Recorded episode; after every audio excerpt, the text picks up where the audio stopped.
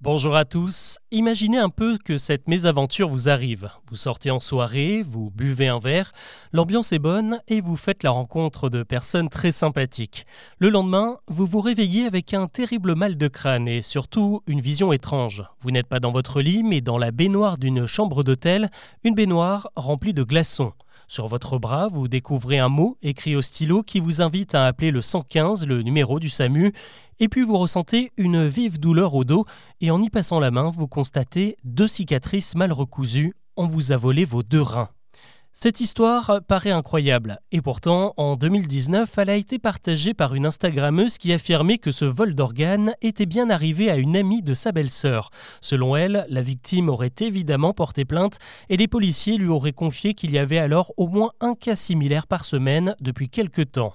La vidéo de l'Instagrammeuse a été vue par ses 14 000 followers qui se sont empressés de la relayer. Et en quelques jours, le message s'est propagé à Twitter et Facebook avec des milliers de consignes d'alerte du type Attention aux inconnus qui vous abordent en soirée ou encore si vous êtes une femme, ne sortez pas après 21h.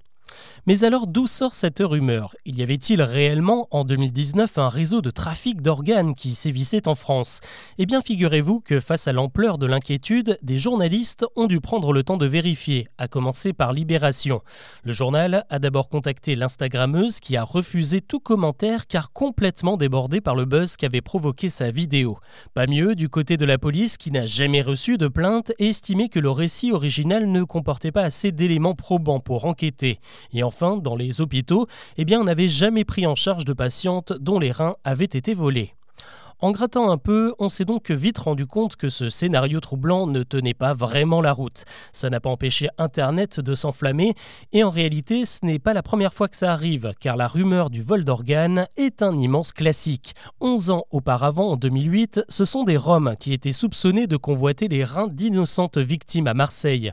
En 2009, l'ONU évoquait cette légende urbaine qui affirmait que des riches Américains kidnappaient des enfants en Afrique, en Asie et en Amérique du Sud pour les opérer à la même donné lieu à de véritables lynchages de touristes. Dans leur rapport, les Nations Unies évoquaient une autre variante qui voulait qu'un homme d'affaires se soit réveillé un matin dans une baignoire remplie de glaçons avec le numéro des secours écrit sur un post-it.